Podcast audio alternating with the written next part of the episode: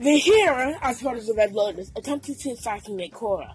I've been enlightened and realized how bad Korra is, so more power to him. What was the mother used to poison Korra?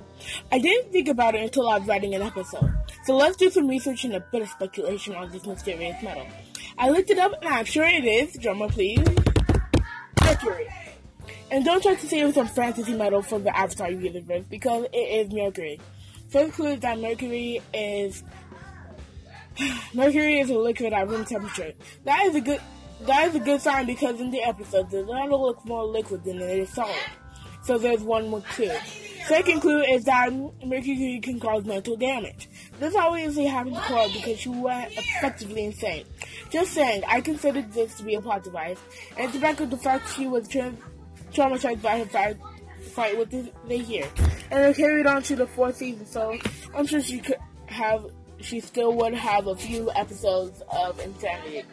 And third, Mercury looks exactly like the metal used in the show. Pretty close. I guess the show writers have some have some smart people on their team.